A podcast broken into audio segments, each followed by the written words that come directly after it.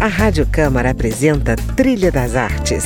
A trilha sonora abrindo caminho para conhecer a arte de grandes nomes da cultura brasileira.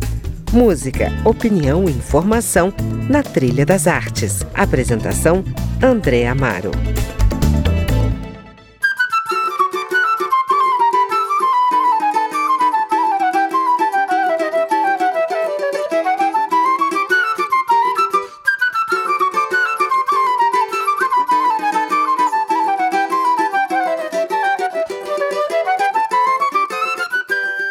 Olá, o Trilha das Artes recebe hoje o violonista de 7 cordas, Henrique Neto, atual coordenador da Escola Brasileira de Choro Rafael Rabelo, em Brasília, e o bandolinista, compositor e produtor musical Dudu Maia. Juntos, eles estão lançando o Manual do Choro, resultado de um trabalho de pesquisa de 2 décadas e que se tornou um verdadeiro mapa da mina para qualquer instrumentista, estudante ou interessado nesse gênero musical. Acompanhe agora a nossa conversa ao som de composições memoráveis desse gênero tipicamente brasileiro, a começar por Apanhei-te Cavaquinho, de Ernesto Nazaré.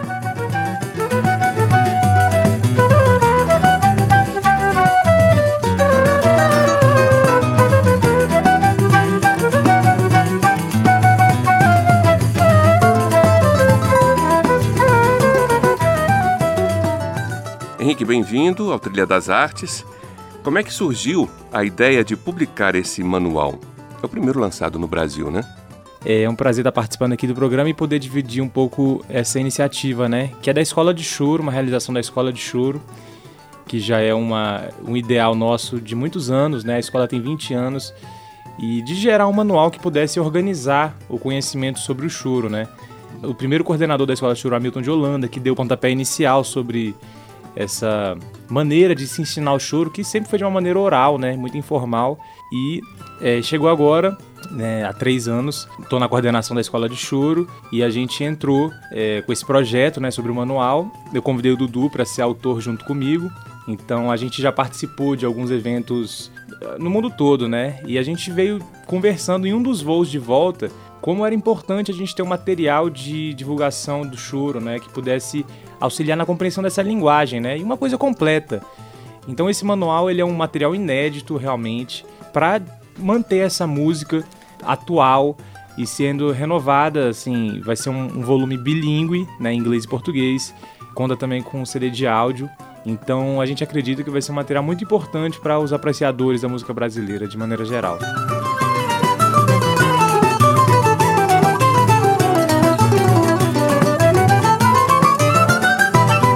Dudu, como escrever um manual para um gênero tão flexível, ou seja, que permite um grande raio de improvisação como é o choro?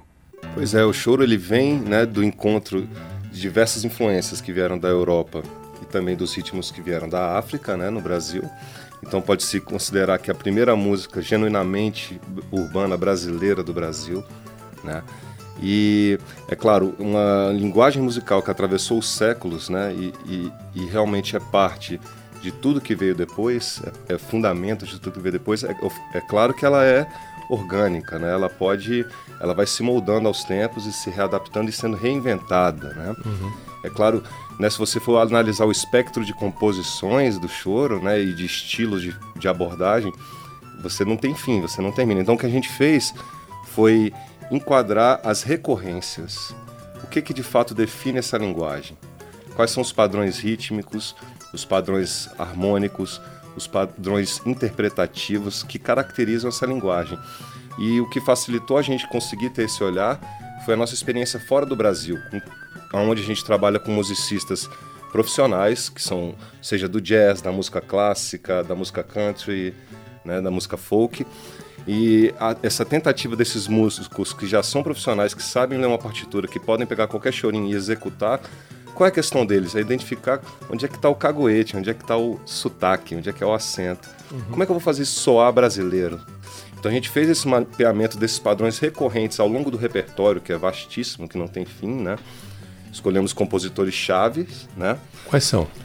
Podemos citar o Ernesto Nazaré, o Jacó do Bandolim, o Pixinguinha, Chiquinha Gonzaga, Anacleto de Medeiros, Radamés Nhatali, e por aí vai. Nós temos grandes compositores, né? Claro. Não só os compositores do choro que delinearam essa linguagem, mas sim os compositores que também foram influenciados, né? Como o Tom Jobim, o Luiz Gonzaga e assim por diante. Então, como eu ia dizendo, nós mapeamos essas recorrências tanto na métrica, na forma da composição, né, o número de partes, o número de compassos, como as recorrências harmônicas e também os ritmos que são utilizados, a ornamentação que veio das modas europeias que vieram junto da corte no século XIX, no início do século XIX vieram para o Rio de Janeiro. Então tem todos esses elementos, e o método não é especificamente para um único instrumento, ele é geral. Qualquer instrumentista de qualquer estilo musical pode absorver conteúdo desse material.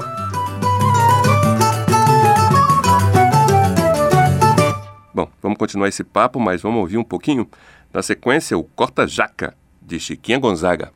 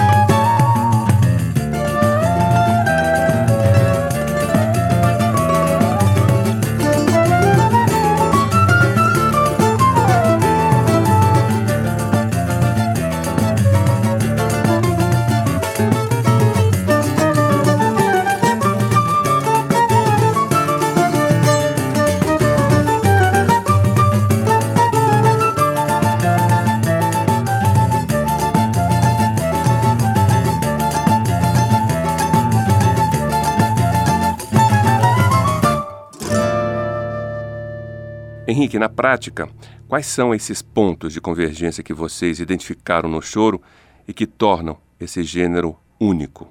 Então, a partir da análise de 140 obras, né, que a gente, como o Dudu falou, dos maiores representantes da música brasileira, a gente buscou em todas as dimensões, né? A música é composta de melodia, harmonia e ritmo.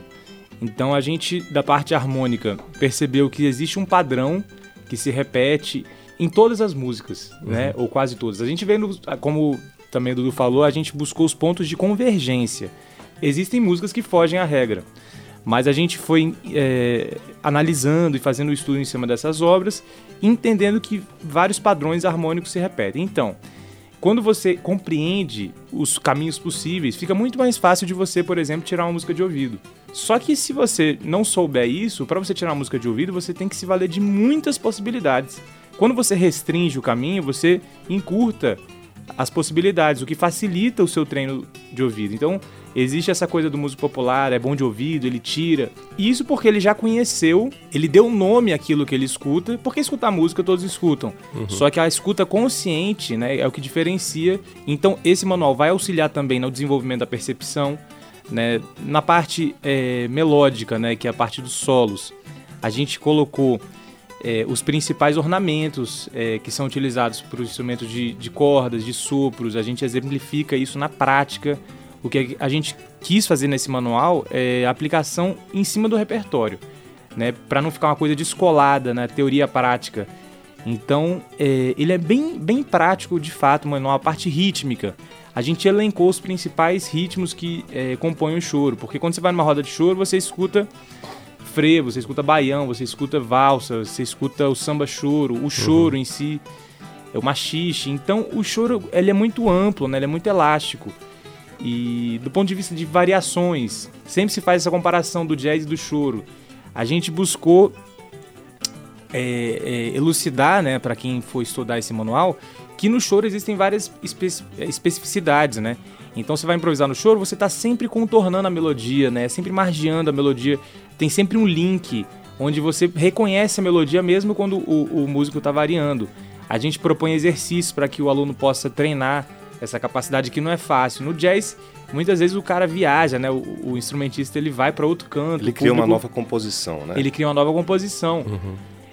Então existem essas diferenças que são fundamentais para você compreender a música brasileira, né? Então, uma convergência que salta os olhos, a métrica, por exemplo, uhum, né? Provavelmente 98%, 99% das composições que são analisadas, elas são divididas em partes de 16 compassos ou desdobradas em 32, 16 vezes 2, né? Uhum. Então, uma coisa que, às vezes, o cara já está tocando um vasto repertório de choro, ele não tem essa consciência.